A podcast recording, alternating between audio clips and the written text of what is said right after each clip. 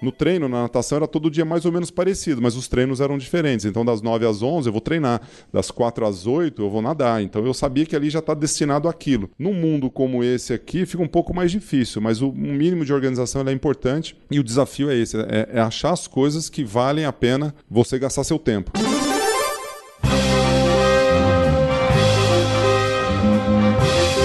Eu sou Paulo Silveira. Eu sou Rodrigo Dantas. E esse é o Like a Voz.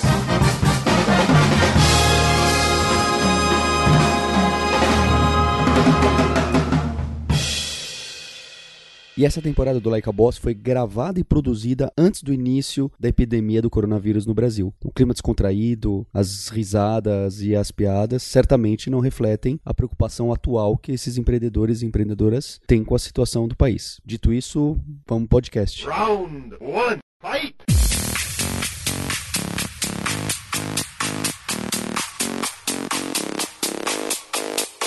Gustavo Borges é fundador e CEO da metodologia Gustavo Borges, que ele chama de MGB aqui dentro da empresa. É, Gustavo, conta pra gente como que nasceu a ideia de uma metodologia de natação, como que você viu essa oportunidade de mercado e qual é o modelo que você tem trabalhado?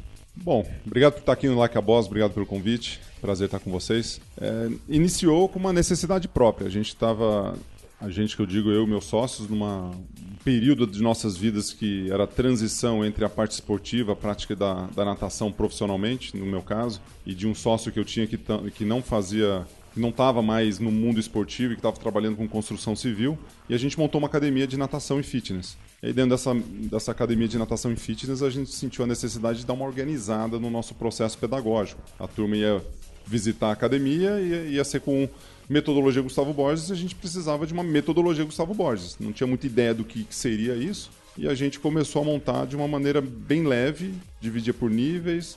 Chamei o professor William de Lima, que é um professor muito amigo nosso que está com a gente até hoje, para estruturar um pouco dessa organização. Então, a, a, primeira necessidade que a gente sentiu era nós mesmos, dentro da nossa academia, para construir uma coisa organizada para os alunos que iam vir né, dentro da academia. Isso foi 2001, 2002. E essa academia já nasce com o seu nome ou...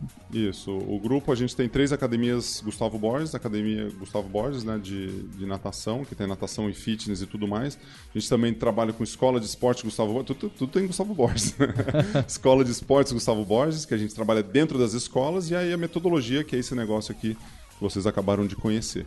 Eu, tenho uma curiosidade, na verdade eu sempre tive essa curiosidade, é por que, que é, você como um atleta, ex-atleta, acho que você, você, deve treinar hoje ainda, né, mesmo, mesmo que não competindo, mas em vez de você ceder o nome para uma pessoa tocar, você foi e você falou, não, eu vou tocar esse negócio, né? Normal é a pessoa ceder o nome e, e contratar uma equipe e... Como é que você falou, puta, eu vou encabeçar esse projeto para representar eu mesmo? Matar né? no peito ali. É. O Rodrigo Dantas está fazendo essa pergunta, mas é o que me chamou muita atenção, porque a gente vê alguns históricos de atletas bem-sucedidos que entram, e eu acho justíssimo, não é? entra nessa mecanismo só de branding e de uso de imagem. E, e a gente está aqui conversando com você, eu já conversei um pouco e vi que você está totalmente nessa pegada de CEO, administrador e de realmente crescer um business. Então, por que um, por que o outro?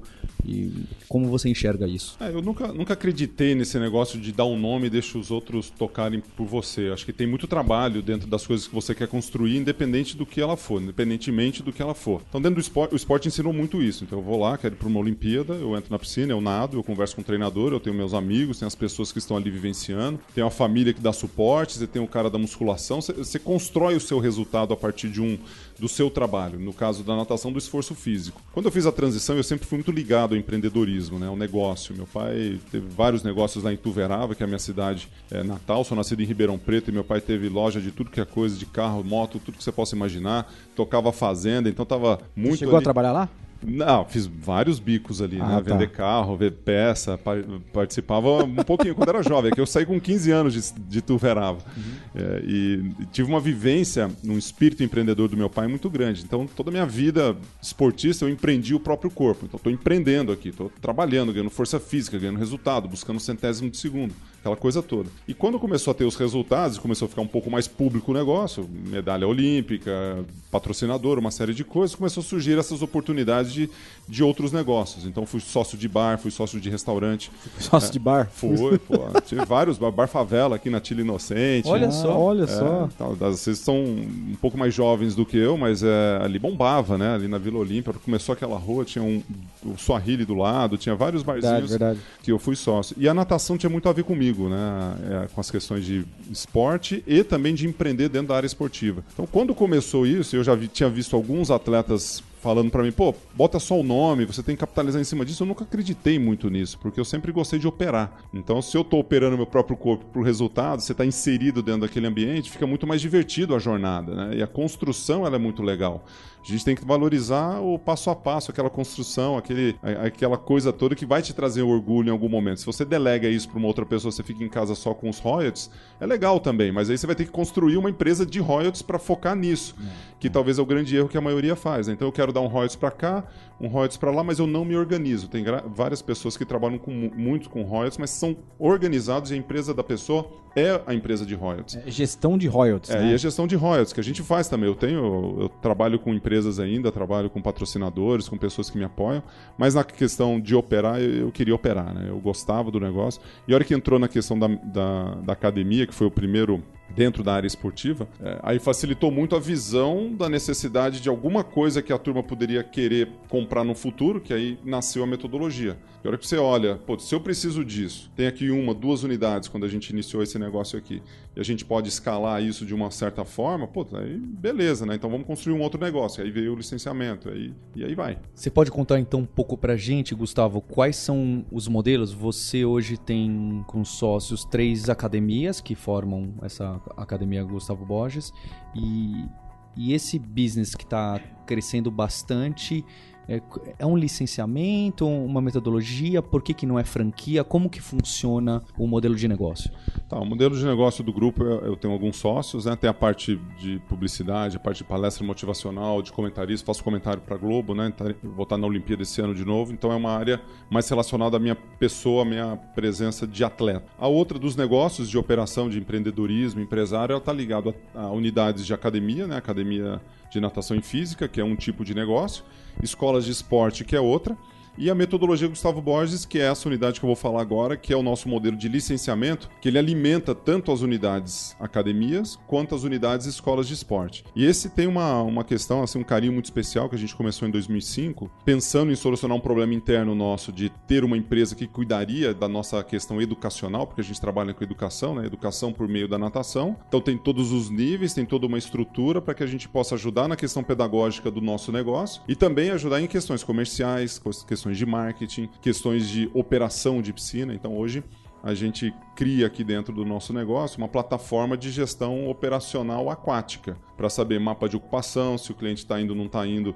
dentro da aula, para fazer avaliação ali dentro. E a gente criou um sistema que ele está muito mais associado a licenciamento do que a franquia. Não sei se eu vou saber tecnicamente fazer todas as diferenças aí para você, mas acho que isso importa menos do que o Claro. conceito geral. Sim, sim. Mas o licenciamento ele é muito mais leve do que uma franquia. A franquia você tem que mudar o nome, você tem os royalties, você tem do, do faturamento daquela, daquela empresa, você muda a fachada, você tem que dar um suporte muito mais amplo e muito mais pesado, entre aspas, para aquele franqueado utilizar a sua marca. E você tem que ir lá fiscalizar, dar suporte, uma série de coisas.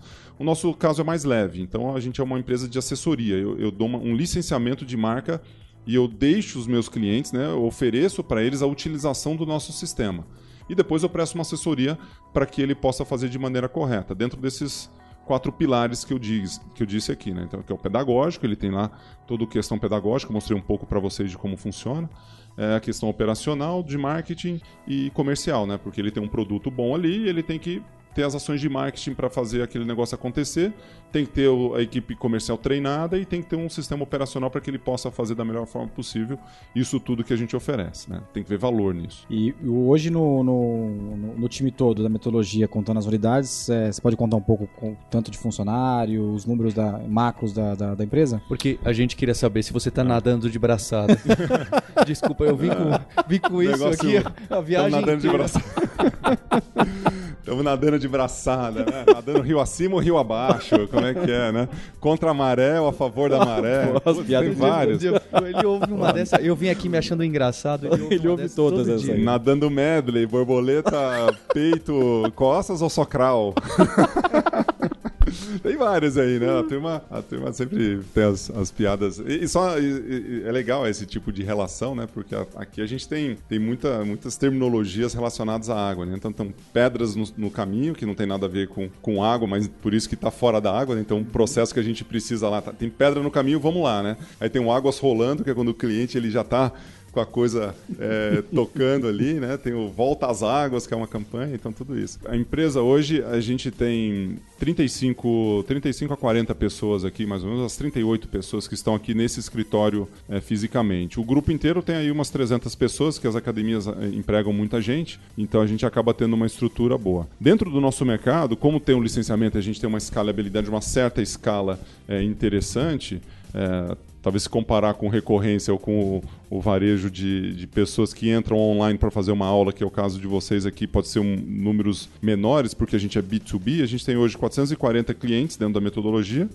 Isso tem mais ou menos aí uns 5 mil professores que estão ligados a essas unidades e umas 200 mil eh, crianças, jovens que estão ligados à metodologia. Então você tem uma, uma questão legal. E lá atrás, no começo, quando a gente pensou no negócio, talvez o, o Rodrigo vai lembrar, mas a gente tinha muito a visão da educação, então a gente olhava muito para o grupo positivo, que a nossa primeira unidade foi em Curitiba, então a gente tinha muito isso ligado eh, em aprender um pouco como o positivo cresceu e escalou o negócio eh, na questão de educação, né, com apostilas e tudo mais, e a Body Systems, que foi uma outra empresa que a gente analisava bem, né, o Paulo Aquiel foi um grande, é um grande amigo e a gente estudou bastante a, a questão deles, e a hora que a gente olhou para a Body Systems, a gente viu que tinha uma escala gigantesca ali. Eles credenciavam as unidades, eles treinavam os professores e aquilo ia explodindo. né? Então, para quem é da, da- do fitness e vivenciou a década de 90, final da década de 90 e começo ali dos anos 2000, viu o negócio explodir. E foi onde a gente estava, caramba, dá para a gente fazer isso. Mas não ser body systems da, da natação,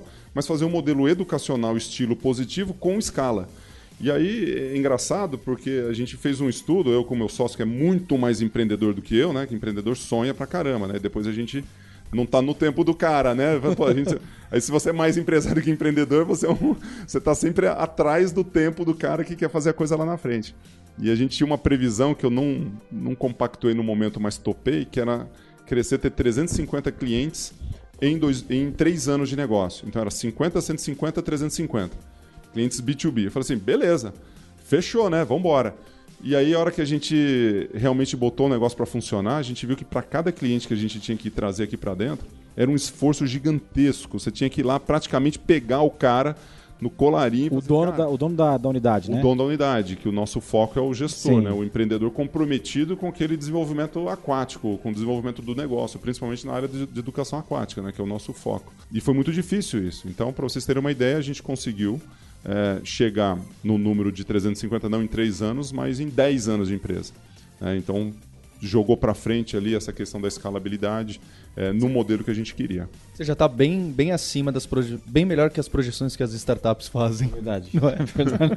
A startup tem um, um modelo um pouco diferente, né? Então, é- é- a gente tenta ser um pouquinho parecido com startup, porque você quer aquela leveza, né? Aquela a juventude não ser tão pesado quanto você é em alguns momentos. né? Às vezes a gente, eu me sinto uma, uma pessoa bem jovem aqui dentro em relação a um momento que a empresa está. E às vezes eu sinto um peso gigantesco de fazer as coisas acontecerem, talvez é, seja um dos grandes desafios dos empreendedores, né, de querer fazer e depois botar aquilo em prática com tudo aquilo que a gente já construiu até hoje. E às vezes dá até para ficar querendo contratar duas, três pessoas só para fazer o que eu quero, né? Porque às vezes você contrata um, ele já enfia dentro de um lado ali e tem tanta coisa para fazer e tanta, tanto problema para ser resolvido que, a, que acaba você se sentindo um pouco frustrado às vezes. E acho que esse é um, um grande ponto do empreendedor de crescer o negócio, né? De você sentir um pouco sozinho às vezes, querer fazer seu negócio, crescer com aquilo que você quer, ter as suas ideias, mas também olhar para trás no que você está entregando e valorizando o cliente que você já tem, né? Então é uma, uma mistura de emoções aí muito grande. Eh, Você falou um negócio importante agora, que aqui tem um. Não é uma startup, mas eu fiquei feliz você falando sobre inbound marketing no corredor, no corredor conversando com, as, com, a galera de marketing, falando do, do, do, que as práticas que as startups fazem hoje para crescer um negócio, né? Não, isso, isso é uma grande escola. A escola da, de startups ou de tecnologia, a gente estuda, a gente vai nos eventos, fomos no teu evento lá da Vind, RD Summit, a gente vai lá, escuta o Eric Santos, escutei inclusive no, no Like a Boss, é, VTEX Day, que é nosso fornecedor também de então a gente participa, a terminologia a gente está muito, muito em cima de, do que, que o mercado conversa, o que, que eles falam, independentemente dos nossos clientes terem essa terminologia ou não, acho que é importante para a gente em termos de indicadores de customer success ou até de, de como a gente olha para os indicadores hoje e como a gente deveria olhar caso a gente fosse uma startup, acho que é uma brincadeira gostosa é, é. e tira um pouco a gente da zona de conforto, porque a hora que você sai, você começa a se esforçar para aprender, para se educar e para dar um passo adiante, talvez em situações que você não tem muito conhecimento, acho que as, as oportunidades elas aparecem. É. É, eu também fiquei bastante impressionado porque a gente chegou aqui através da, da Vind, que vocês são, são clientes lá da Vind. Eu conversei lá com o pessoal de, de tecnologia de vocês, fiquei contente que o pessoal conhece a Lura. E você apresentou as equipes falando, ó, oh, front-end, back-end, usando é muito toda legal. essa terminologia. Mas eu, pô, final, acho que vai ter um programa, né? Você ficou meio assim, pô, Rodrigo, de velho, lá sério, meu cara, nada. Você ficou meio preocupado ou não? Você tá com a cara. Agora você tá mais tranquilo, né?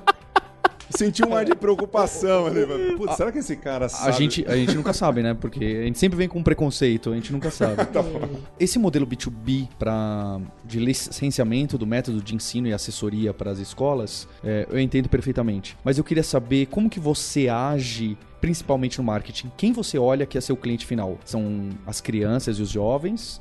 os pais pagantes dessas crianças jovens ou a escola que é pagante sua? Como fica o balanço entre esses, esses três personas aí que no fundo os três são clientes. Como e o professor, você trabalha né? isso? E tem um professor também. Verdade. É mais ou menos professor. aquela história. A criança foi pro shopping, né, com a mãe, o pai e a vovozinha. Aí eles estão passando na frente da sorveteria, a criança grita, quer um sorvete. Aí a vovozinha, o que ela vai falar? Claro que você vai ter um sorvete, você merece, você é minha minha netinha querida. Aí a mãe vira pro pai e fala assim: vai lá e compra o sorvete. Tá decidido, você vai lá, vai, pode comprar.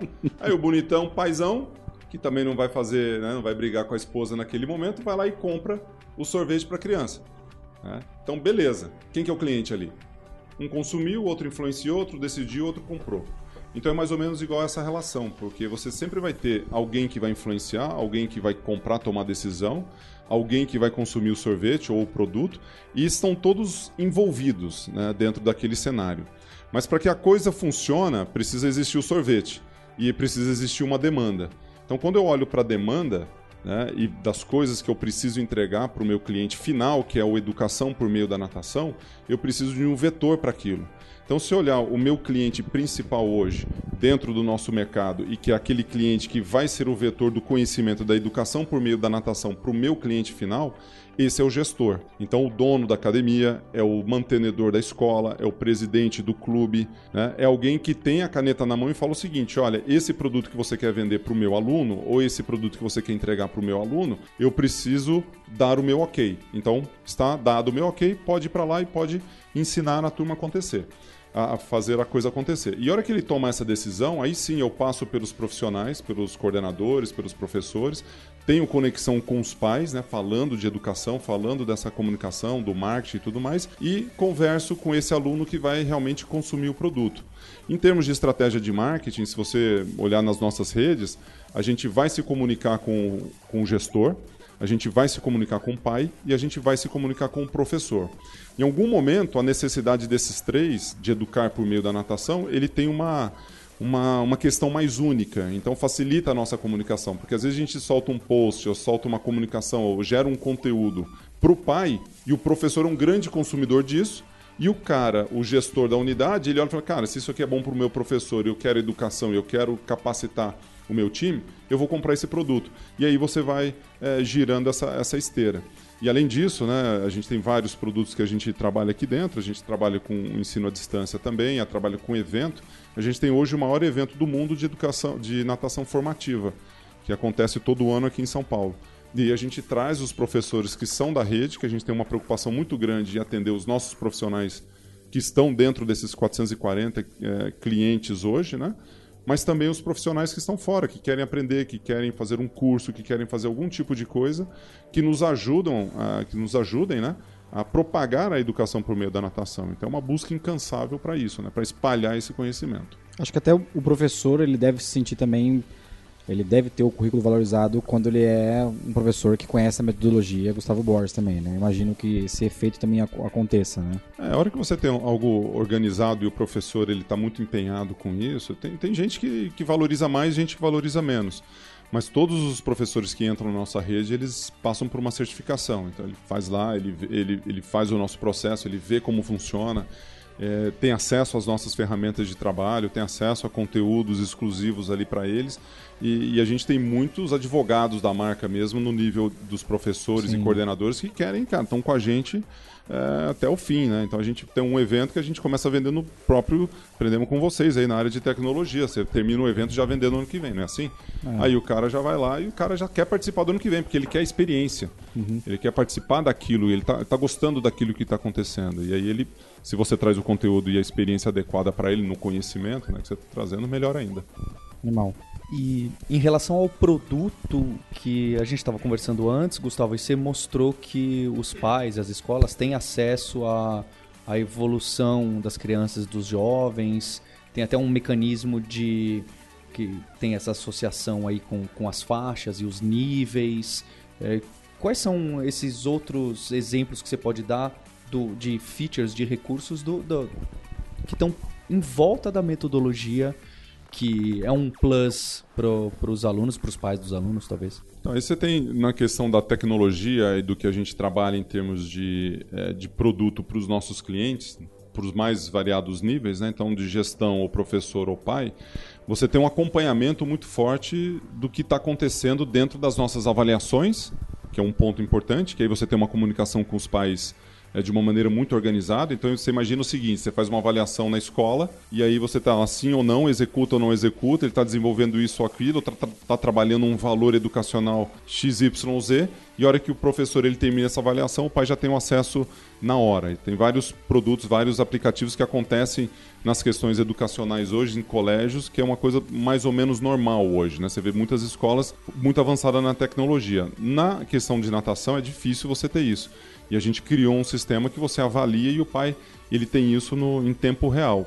O professor ele encontra na, na nossa plataforma e nos nossos canais tudo o que ele precisa para ele poder dar uma boa aula. Então, o desenvolvimento da competência do, do professor é uma coisa que a gente trabalha muito seriamente. Então, ele estuda, ele quer se é, se comunicar com outros profissionais que têm conhecimento ou mais ou menos conhecimento para que ele possa aprender. E a plataforma dá para ele uma gestão, uma visão das suas aulas, para saber se a aula está mais cheia, está mais vazia, se o aluno está saindo, não está saindo, se ele avaliou, se ele não avaliou e ver qual que é a sequência de evolução dos seus alunos. E na, no ponto de vista de gestão, as soluções são as mais variadas possíveis. Né? E aí eu já mencionei um pouquinho no início da conversa, que tem a ver com o produto em si, pedagógico, operacional, marketing e comercial, mas ele consegue ver a operação da piscina dele de uma maneira um pouco mais ampla. Então ele olha para uma plataforma, para um dashboard e fala: cara, minha aula está cheia, está vazia, é, eu consigo misturar uma coisa ou outra aqui, jogar um aluno para cá e consigo avaliar e depois que eu avaliei para onde que vai essa informação, como é que eu trato essa, essa informação.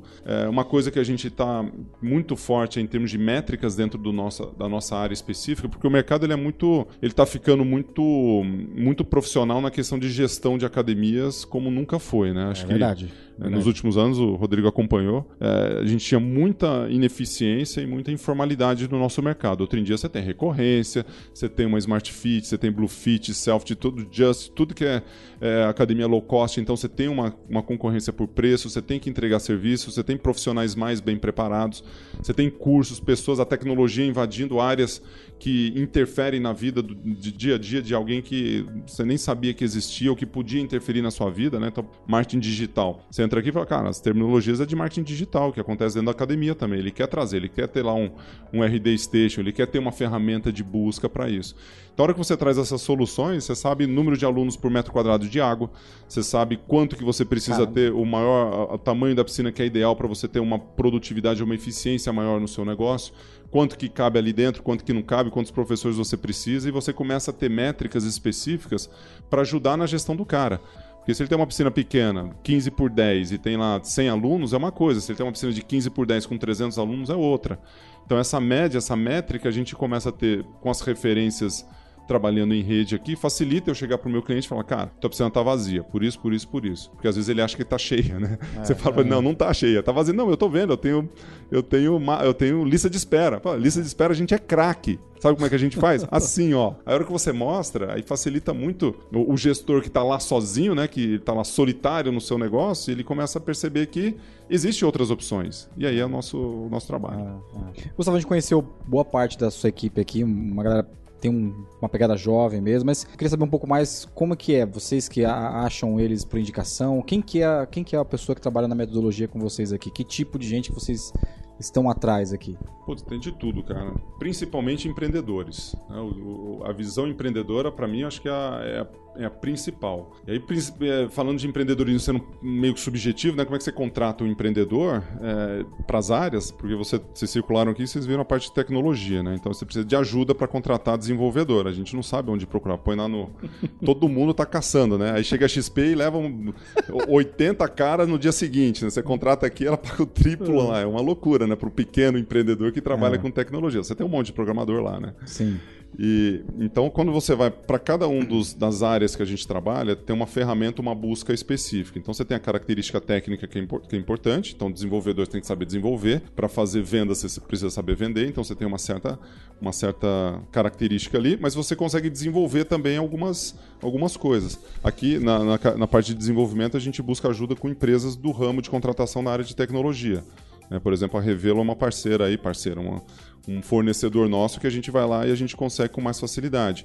Então a gente vai atrás de LinkedIn quando tem vendas, que é, uma, é um pouco mais fácil de você buscar pessoas ligadas à área financeira, é, um, um, assistente ou áreas de vendas. Então é. a, ali funciona. E na parte de atendimento tem uma mistura entre um, um administrador, um perfil administrador e um perfil de educador físico. Então, uma mistura desses dois. Ah, seria... tem educador físico também, não? Tem. Óbvio, né? Muitas pessoas na é. parte de atendimento são educadores físicos. Ah, que Só que hora que é um que é um problema e uma solução, porque você resolve uma questão técnica, mas você pode ter um problema na área de gestão, porque o professor ele gosta de ensinar, ele gosta de estar na borda da piscina.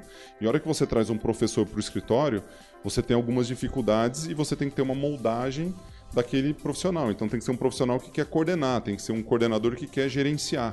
E aí a hora que você tem essa habilidade, é, ou essa vontade já, já basta para você desenvolver a competência. E mesmo na questão de contratação, acho que você começa a, a, separar algumas coisas. Eu não vou lembrar o nome do livro que eu li, mas foi de um, vocês devem até conhecer, de um dos. É, ele foi um. Ele não foi criador, mas um dos engenheiros da HubSpot. E aí ele conta como ele contratava uma equipe e escalava a equipe comercial dele. Um livro bem famosinho, mas eu esqueci. E ele dava uma, algumas métricas, montou uma matriz de contratação. Eu peguei esse livro, dei uma debulhada nele e a gente criou uma, algumas métricas de contratação aqui dentro. Então, antes, algumas coisas que a gente não olhava, hoje a gente tem algumas alguns quesitos básicos que traçam um pouco desse perfil que você perguntou, né? Como é, de onde você traz? Como é que você traz? Qual é o perfil do cara que você quer? Então, uma das coisas que a gente precisa para a área de atendimento ou para qualquer área aqui, né? Todo mundo que entrar aqui vai fazer uma prova de matemática. Precisa saber matemática. né? E não é uma matemática que você vai morrer fazendo cálculos ou engenharia aeroespacial, nada disso. É proporção. Regra de três. Regra de três, cara. São 10 perguntas, é, é de peso de 1 a 9 dentro da nossa contratação tem peso 7, não é peso 10 mas também não é peso 2, 3. E simplesmente para você ter um raciocínio lógico nas coisas. Você precisa ter um raciocínio lógico para você construir um atendimento, para você seguir um processo. Treinabilidade é uma outra coisa. Cara, como é que você sabe se um cara ele é treinável ou não? Porque você contrata o cara, ele sabe tudo, e você dá uma dica para ele na entrevista, você fala, olha, você faz um exercício qualquer. Então, ó, faz aqui, ó, Paulo, faz esse. Me vende um negócio. O cara vende. Aí você da sua experiência. Estou te contratando, não sei como é que você vende. Aí depois eu te dou duas, três dicas para você mudar na forma como você vendeu. Bem aqui, dinâmica. Aí você agora me vende de novo. Cara, você não aplica nada do que eu te falei, você já tem ali, cara. Eu fico imaginando. Esse cara tá louco. Uma pessoa que vem discutir com você a questão de treino. Treino, treinabilidade. É verdade. É que a gente não discute, né? A gente É. tem aqui os insights na hora da contratação, que é muito a sua pergunta, né? Um outro é curiosidade, cara. Você vem aqui sem perguntar nada, o que que você sabe da minha empresa? Nada. então, aí é- beleza, obrigado. aí é demais, né? né? Então, histórias de sucesso, né? Saber se o cara tem paixão por aquilo. O cara conta uma história de sucesso, ele demonstra paixão, cara. É. Aí é legal, né? Não sei se eu respondi bem sua pergunta. Não, eu é tenho isso uma- mesmo, isso mesmo. Respondeu muito bem esses ca- esse caso aí de mostrar que consegue se adaptar de acordo com as dicas, ou, ou pelo menos discordar, falar, ah, legal, mas essa dica eu não gostei por causa disso. Isso. Acho que é muito importante. Que já traz uma outra coisa em relação ao cara, né? Ele já, ele tá num, ele- você tá dando uma dica, uma construção do negócio, ele começa a argumentar que aquilo tá errado, tá certo. Aí você pode até ter umas- uns outros insights de outras coisas. Você não é dono da verdade de tudo, né? E você quer tirar o máximo de informação de uma pessoa que você vai passar aí uma, duas, três horas, né? Passar por um processo seletivo. É muito complicado a questão da contratação. thank you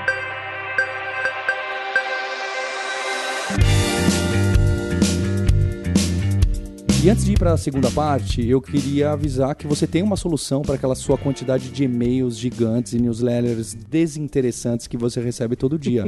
Agora a gente tem a nossa newsletter, a newsletter do Like a Boss. Se você entrar em likeaboss.com.br, você inscreve seu e-mail e semanalmente a gente está curando uma série de conteúdo, links e notícias sobre todo esse ecossistema de inovação digital, de startup, de liderança. Esse papo que a gente tem aqui com esses CEOs, fundadores e fundadoras.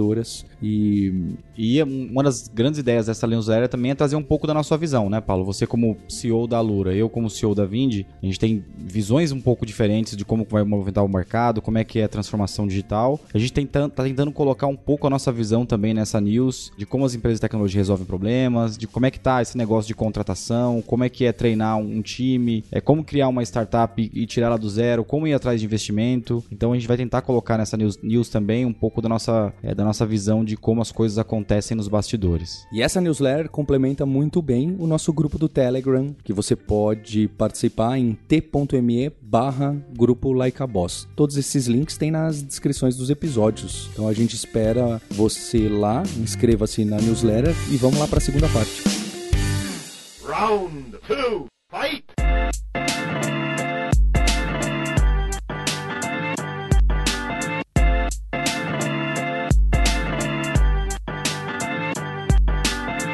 Gustavo, nessa segunda parte a gente queria saber do seu background, que a verdade é que ele é bastante conhecido, é, mas e até mesmo antes de, de entrar na natação, o que, que você estudou, o que, que você pensava em fazer da vida? Queria entender um pouco, um pouco mais até o que você citou do seu pai, que tinha algumas lojas e comércio, como que era isso? É, eu, quando eu era moleque lá em Tuverava, e por influência do meu pai, eu sempre tive o empreendedorismo, fazer negócio, eu queria vender alguma coisa, eu queria fazer alguma coisa. Isso foi crescendo ao longo da minha jornada, porque a hora que eu entrei na natação para valer mesmo, e aí eu tô falando de profissionalismo, começou ali ficar sério a coisa com 16, 17 anos, eu percebi que, cara, você tá empreendendo o próprio corpo, não sabia, não definia dessa forma naquela época, mas acontecia na prática, né? A hora que você treina, você evolui, você faz a coisa certa, você evolui, você tem foco, você corrige, você repete, você faz de novo e você fica bom naquilo, você percebe que se você olhando olhando para trás da minha carreira, né? Se eu fizesse a- a- se eu fizer alguma coisa durante muito tempo em outra coisa, eu vou ser bom também naquilo. E acho que essa questão do empreendedorismo, ela sempre teve sempre vivenciou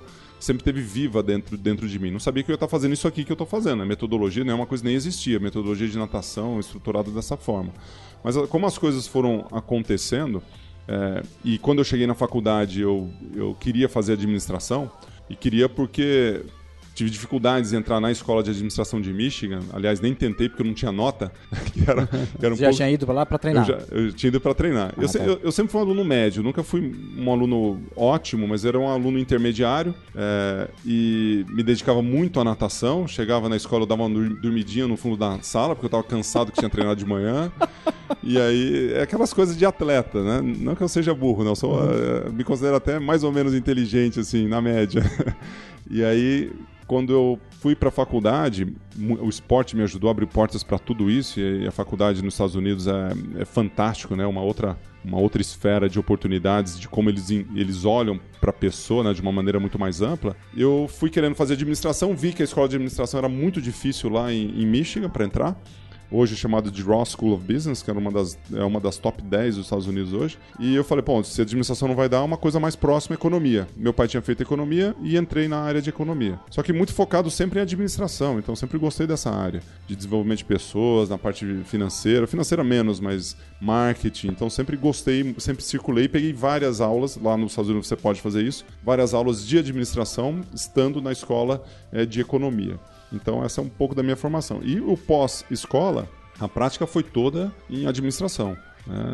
E aí, administração e empreendedorismo, com curso, com prática, com tudo aquilo que traz o resultado, que focado no cliente, focado em produto e assim por diante. Eu, você, você contou um negócio, você contou várias coisas aqui, né? Pô, eu tô tô a par do que está acontecendo na empresa. Hoje você é o CEO da empresa e como é que você define o seu papel como principal executivo? Assim? Você, a empresa leva o seu nome, acho que tem muito da, da, da, força da contratação também. Pô, você vai trabalhar com o Gustavo Borges, mas qual que é o seu papel no dia a dia aqui? Eu tento não atrapalhar a turma.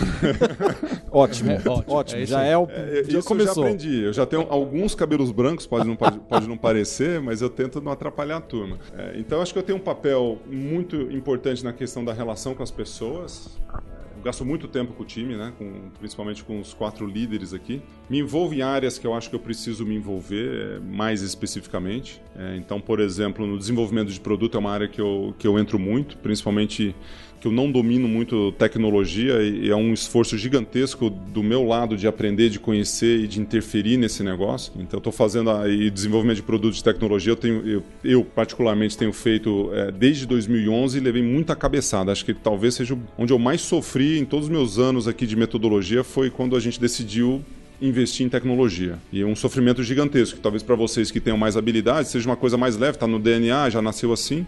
É, no nosso caso aqui não. Então bati muita cabeça até montar esse time que está aí é, tocando o negócio. Hoje eu sou um cara muito mais leve por isso, né? Talvez achando as pessoas certas e tudo mais.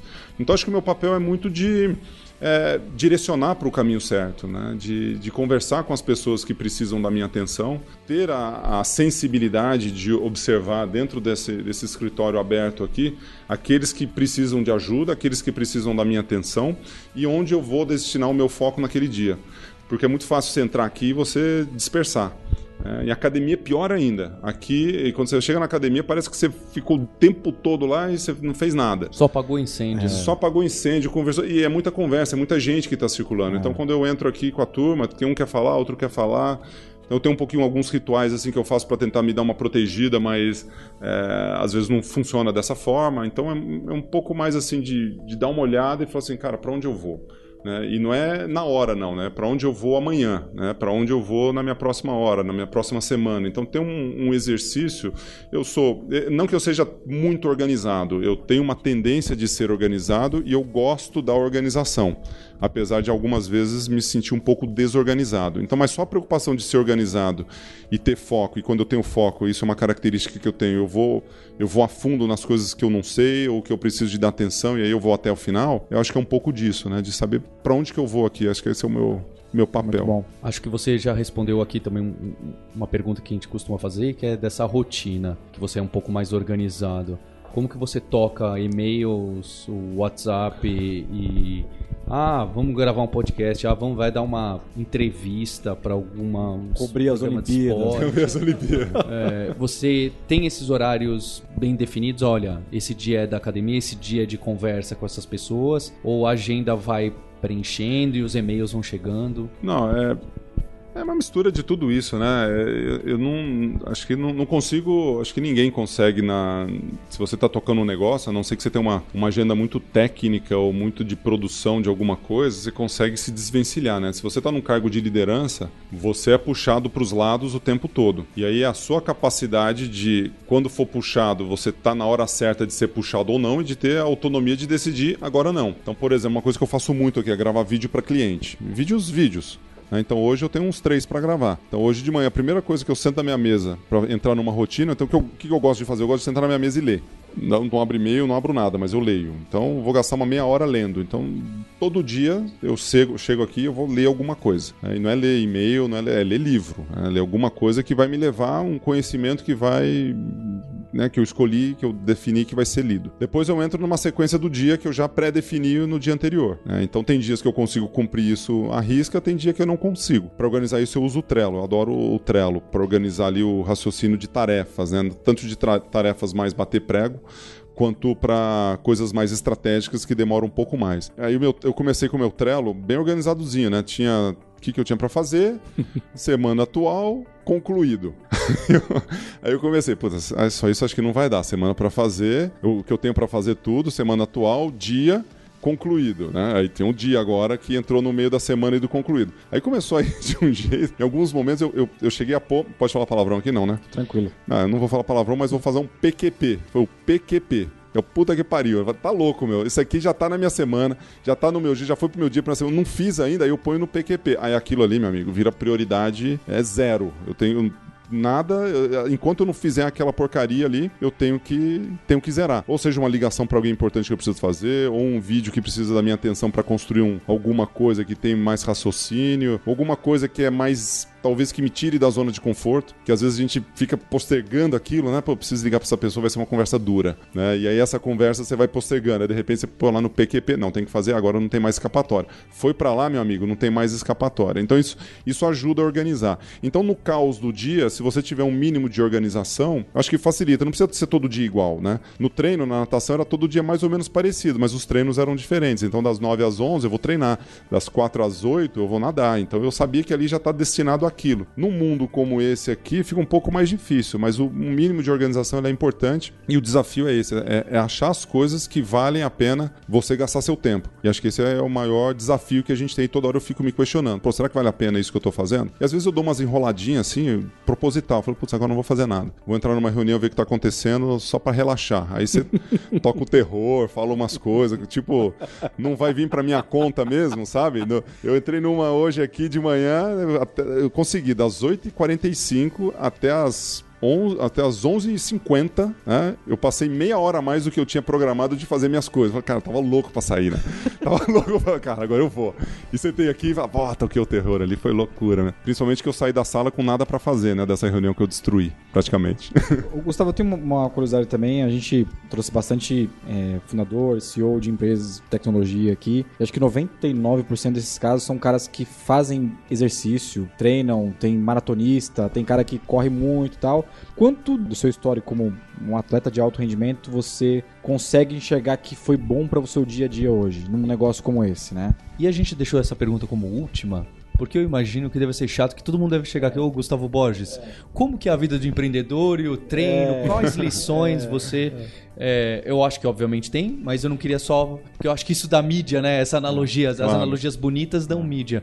Mas é óbvio que eu, a gente não tem dúvida que muita coisa que você trouxe já deu para perceber na, na conversa. Ah, sem dúvida. É, acho que é, essa pergunta ela é, ela é, fundamental, né? Você ter bons hábitos e tem muita literatura para isso. Pô, qualquer livro de autoajuda vai ter isso. Qualquer para ter sucesso na vida vai ter lá os hábitos. Bota no Google vai, vai aparecer atividade física como sendo principal. É, é importantíssimo você ter bons hábitos, né? E atividade física faz parte de você ter um hábito adequado para que você tenha algo que te gere energia, por exemplo. Então a prática da, da atividade física, para mim, é, é, é, obrigatório. E não uma obrigação que, que demanda de mim uma energia, assim, putz, eu tenho que fazer energia. Cara, se eu não faço exercício, me incomoda. E quando eu faço exercício eu me sinto bem, no dia seguinte eu tô melhor. Se eu fico mais de dois dias sem fazer uma atividade física, isso me incomoda de um jeito que começa a ficar irritado, é igual ficar com fome. Né? Então, se eu não faço atividade física, ferrou. Eu vou chegar aqui, outro dia eu tava. Não sei se vocês me seguem nas redes sociais, né?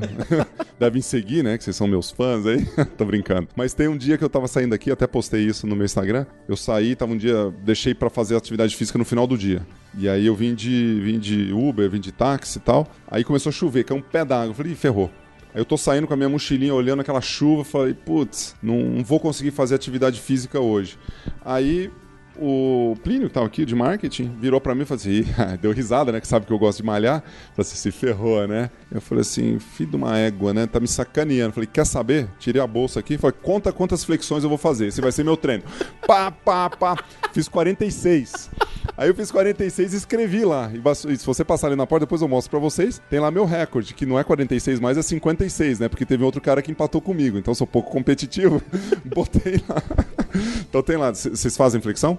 Então a gente faz ali para ver se vocês entram no 20. ranking. Mas respondendo a sua pergunta objetivamente, atividade física é é fundamental para que você esteja no seu máximo de energia ou de produtividade ou de ação. É, e aí, quando a gente tem isso na nossa veia, principalmente para quem fez atividade física na vida inteira, que foi o meu caso, cara, não é um esforço fenomenal para fazer. Eu acordo, eu quero malhar. Eu chego em casa, eu quero fazer exercício. E isso traz uma energia e isso eu trago aqui para a empresa, né? De alimentação saudável, que são bons hábitos, de você ficar com a sua família, de agradecer para as coisas boas. Tem tanta coisa para gente reclamar, mas vamos agradecer também quais são as coisas que a gente agradece. Então, você ter bons hábitos é, é fundamental para que a gente tenha uma boa produtividade. E atividade física certamente é uma delas. Obrigado, Gustavo. Foi Valeu, excelente. Gustavo, foi muito Sur- bom. surpreendente. Eu falei do, do preconceito, porque eu- o- quando o Dantas, o Rodrigo Dantas.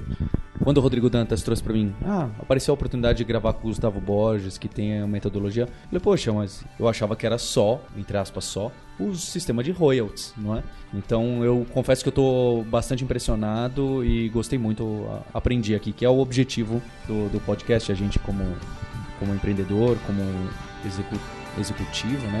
É, a gente aprendeu bastante, obrigado. Muito bom. Grande prazer, Ed. Valeu.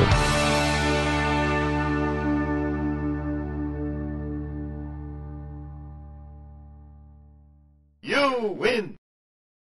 Este podcast foi editado por Radiofobia, podcast e multimídia.